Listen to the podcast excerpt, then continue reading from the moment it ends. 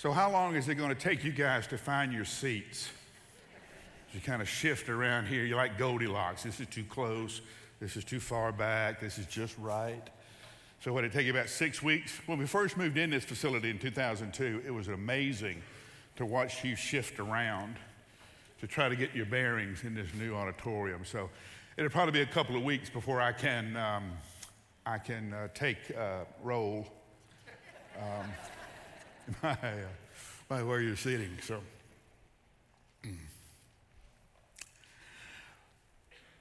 the hard choices in life aren't between good and bad. When the choice is that easily marked, that this choice is good and this choice is bad, we actually do pretty good with those. The hard choices in life are between good and best. Sometimes we make some of our worst decisions when we choose good when best was an option. And sometimes our hardest decisions are between bad and worse. Let's face it, there are some times you can only make a bad decision and thank God it's not any worse than it is. Most of us most of us these days would describe ourselves as living in between a rock and a hard place, in between those hard decisions of bad and worse, good and best, where there's really not a clear cut way of right or wrong. Now, you're a 20 year old king. You have enemies surrounding every side of your kingdom.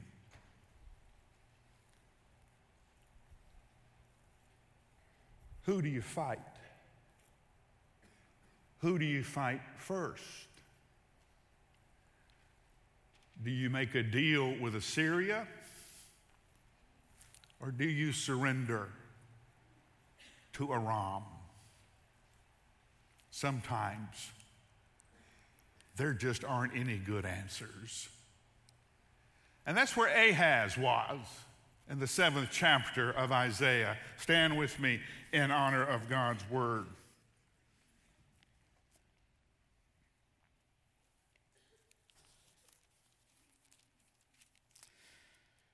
Verse 10, we're going to pick up in the middle of the conversation. And then the Lord spoke again to Ahaz Ask for a sign from the Lord your God it can be as deep as Sheol, or it can be as high as heaven. But Ahaz replied, I will not ask, I will not test the Lord. Isaiah said, Listen, O house of David, is it not enough that you try the patience of men? Will you also try the patience of my God? Therefore, the Lord himself will give you a sign. See, the virgin will conceive and have a son, and his name will be Emmanuel. And by the time he learns to reject what is bad and what is good and choose what is good, he will be eating curds and honey. For the boy knows to reject what is bad and choose what is to good, and the land of the two kings you dread will be abandoned. The Lord will bring you and your people and your father's house to such a time as there's never been since Ephraim separated from Judah. He'll bring you the king of Assyria. This is God's word for God's people. Hear it, believe it, and live. Let's pray together.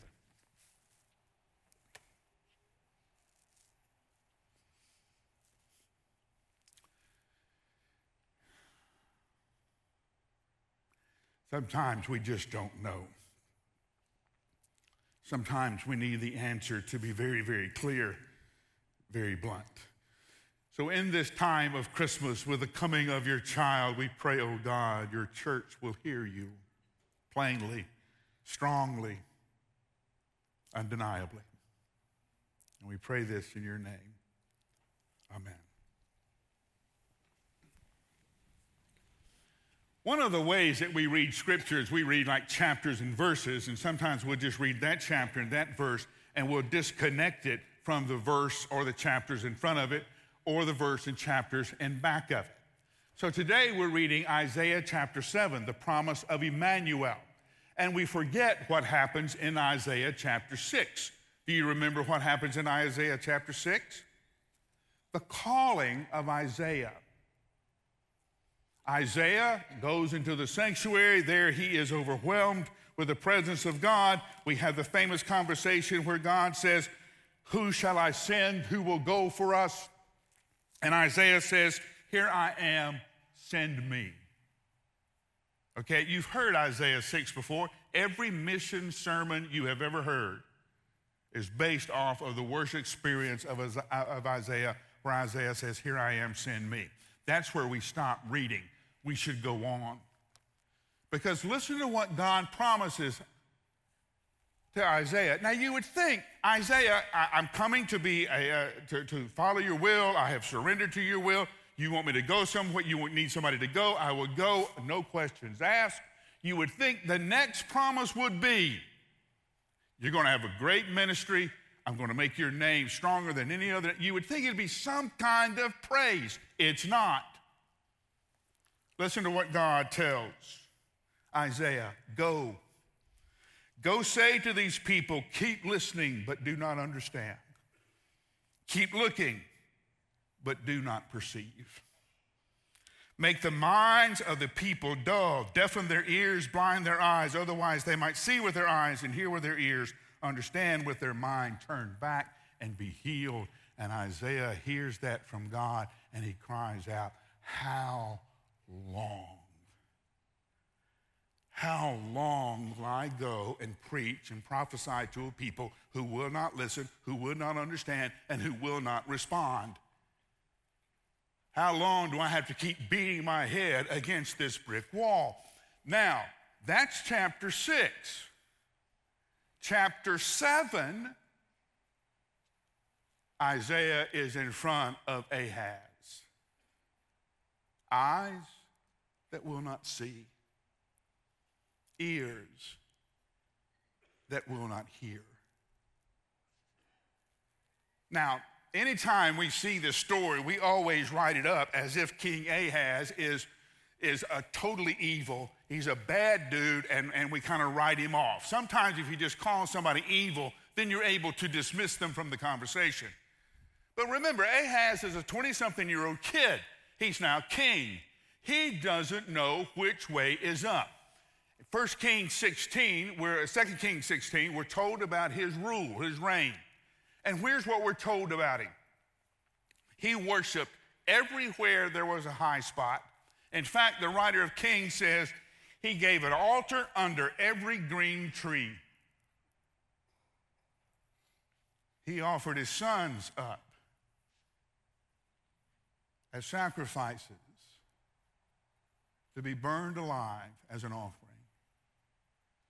That's Ahaz. You see, Ahaz is one of these guys who is empty as a gourd. There's no moral center. He's not made any decision. He is scared to death that someone is going to take his kingdom, that someone is going to take his throne. He's had threats, he's dealing with threats now. To compensate for his fear, he is worshiping every God that has a claim. So if he's riding down the road and he sees a little worship area, he gets out, offers an offering. Why? Can't hurt. This God may be the God who's in charge. You don't ever know. He was making a deal, and it's hilarious the way the king, the writer King says it. He offered a deal to whatever God had an offering an altar set up over every green tree. Just everywhere he stopped, he made a deal. He was not committed to God. He wasn't committed to any God. He was trying to barter some kind of relationship, some kind of obligation from some kind of God that would be strong enough to help him in the mess he was in. Does Ahaz feel familiar to you? Sometimes life gets you in such a mess you don't know which God to trust, do you?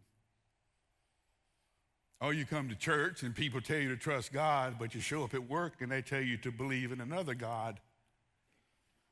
You sit at home and watch television and listen to our social culture, and they will tell you to trust yet another God. You don't know which God to trust.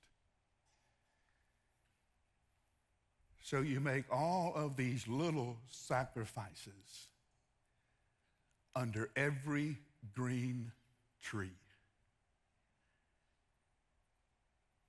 If you're somewhere and somebody says something about this God, okay, you're in. Can't hurt. Come on.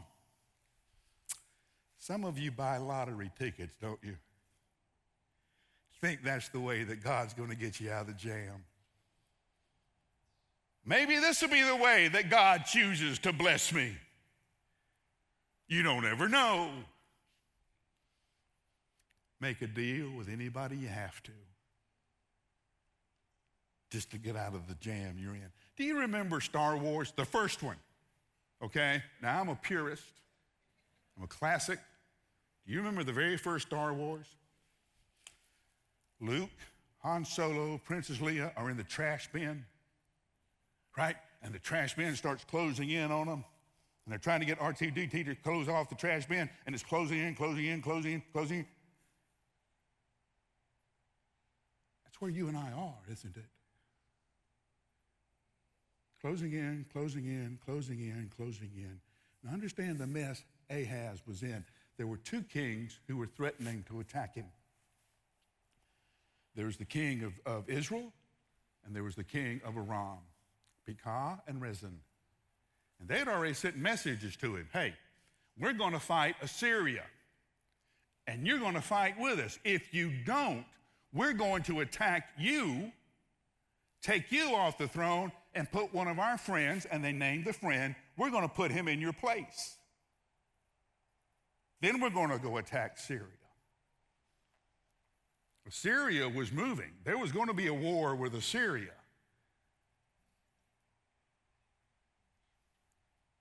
And Ahaz is caught right in the middle. Who does he trust? Who does he make a deal with? So the story tells us that he reached out to Assyria.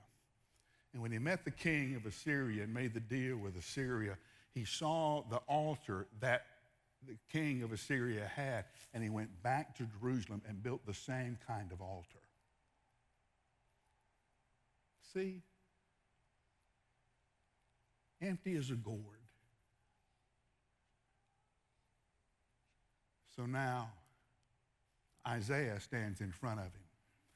The last word we have from Isaiah is he is promised you're going to be standing in front of, uh, in front of people who do not listen, who can't hear, who do not understand. And that's where you're going to be, and that's where he is. Why are you so afraid of these two smoldering embers?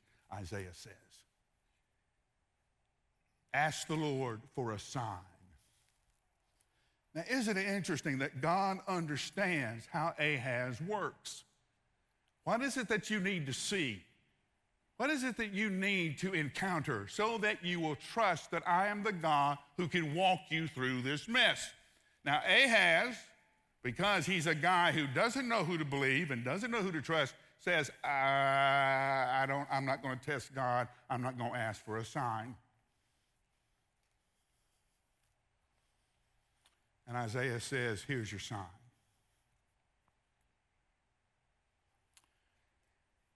a young woman is going to be pregnant, and she's going to deliver a boy. And that boy's name will be Emmanuel, which means God with us. And by the time he grows up, the two kings you worry about will be gone. Now, you're Ahaz. Isaiah steps up and says, Here's your sign. You're thinking, tanks. God's going to send me tanks. I've got an army on this side of me. I've got an army on this side. What I need are tanks. I need tanks.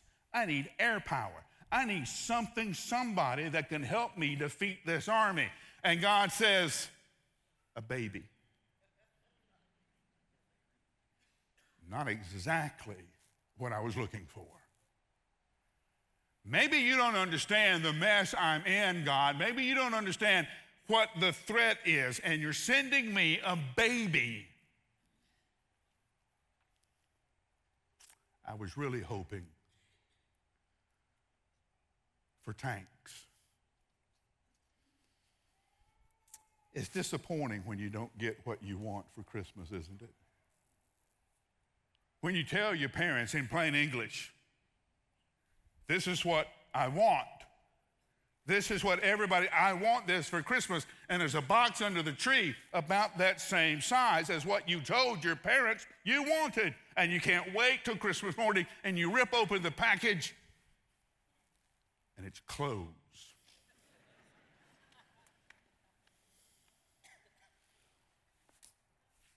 I don't want clothes.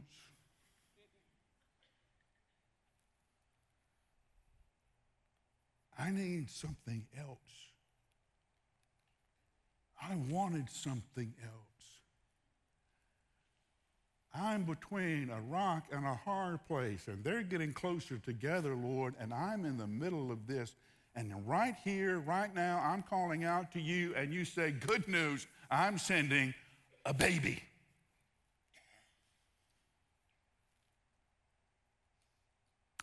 We wanted something more.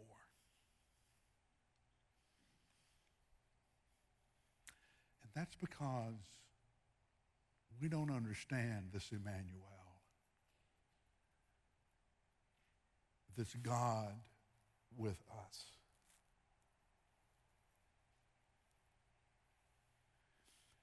Whenever we talk about glory, God is glorious, the glory of God. We use terms like that. We always, most of the time, translate it in our head as light the brilliance of God. You see the glory of God. You, would have to duck your head. Your eyes couldn't take. Another way to interpret that word glory, to translate it, is weight, density. That there is a weight to this child. There is a glory to this child that pushes everything back.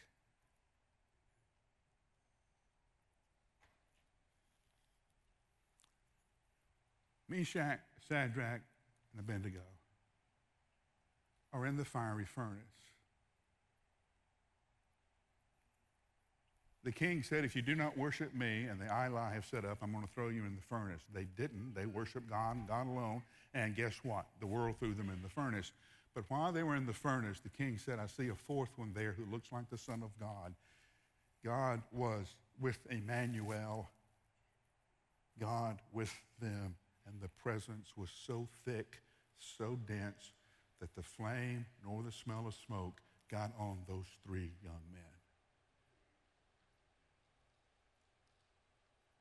Daniel in the lion's den.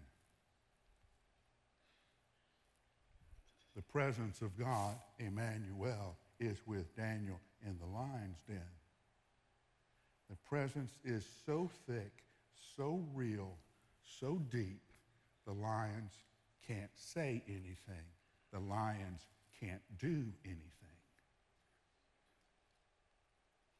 Now, see, we always think that God will keep us out of hard times, that God will keep us away from tough moments.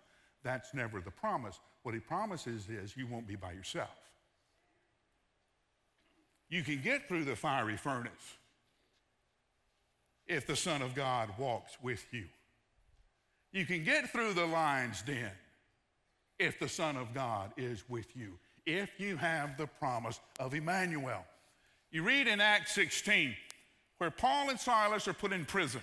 Now, they're just not put in prison because the, the, the, prison, the prison guard, the, the, the warden of the prison, was told, keep these two guys especially safe.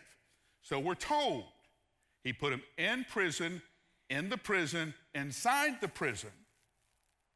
He put them in maximum security and he chained them to the wall. Okay? Inside the prison, chained to the wall of the prison, inside the prison. There's no way you're getting out of here until Emmanuel. God with us. Paul and Silas start worshiping. God joins his children, and the, and the, and the prison blows up with the density of God's presence. The promise of presence. So, you're between a rock and a hard place. 22 has been tough. 23 may be tougher. You feel like it's squeezing in on you. Cry out to God, help me. And God says, I'm sending you a baby. And in that trash bin where you are, where I am, the baby comes and stops the pressure. Stops the pressure. Now, how does that happen? Right? Jesus show up in your life and you'll feel all better. What does that mean? Here's the first thing it means you don't have to be afraid of dying.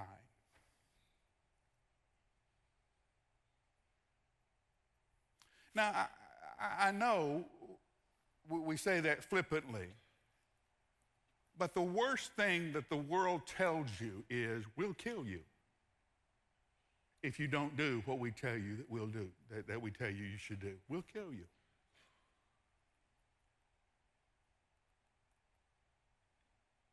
The Christian says, if that gets me closer to Christ, I'm okay with that. I'm not afraid of dying. I'm not afraid of you canceling me. I, am not afraid if you take my name out of all the social media platforms. It's not important to me that you know my name. Jesus does. It's the power of the presence.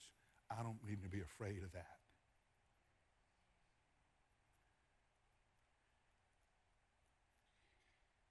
You're loved.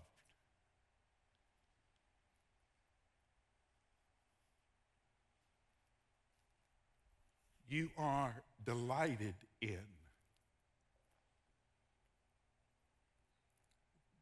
Do you get that? Do you, do you understand that?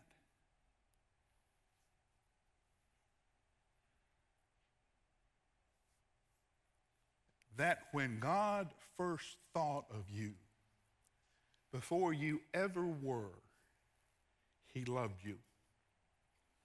In that moment, he decided that nothing would take you away from him. Amen. In that moment, he decided it. Didn't matter where you went he would be there with you. If I make my bed in the highest of heavens, David writes, you're there. If I make my bed in hell, if I roll out my sleeping bag in hell,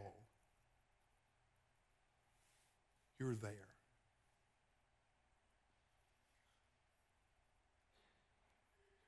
And in one of the greatest chapters in all of the Bible, Paul writes, What can separate us from the love of God in Christ Jesus? What can separate us from Emmanuel?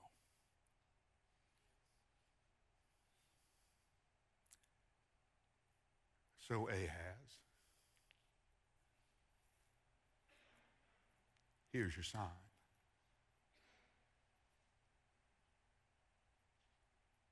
the Father says, I'm here.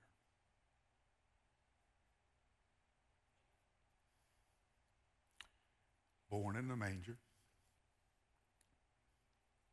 born to the world,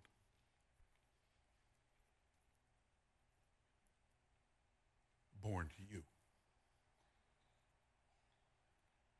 And we'll call him Emmanuel, which means God with us. Amen. Merry Christmas. Let's pray together.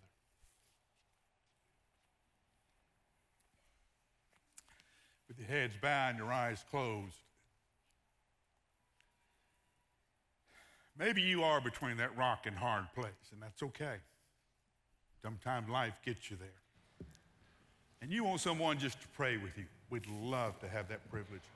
You'll walk out of here and turn left, you'll see the Welcome Center. We'd love to have that moment to be able to pray with you. Perhaps you'd like to know more about the relationship with this one who was born, the Son of God, Emmanuel, who's come. Perhaps you don't know what question to ask next. That's okay. You find one of us in the Welcome Center. We'd love to pick up that conversation. Perhaps it's to come be part of Brentwood Baptist Church. You come. We'd love to get that conversation started. However, the Lord has come to you now. He's waiting on you where you are. The church will wait for you as you come. Lord Jesus, every life is now open before you, every heart. So we pray now the choices we make are exactly what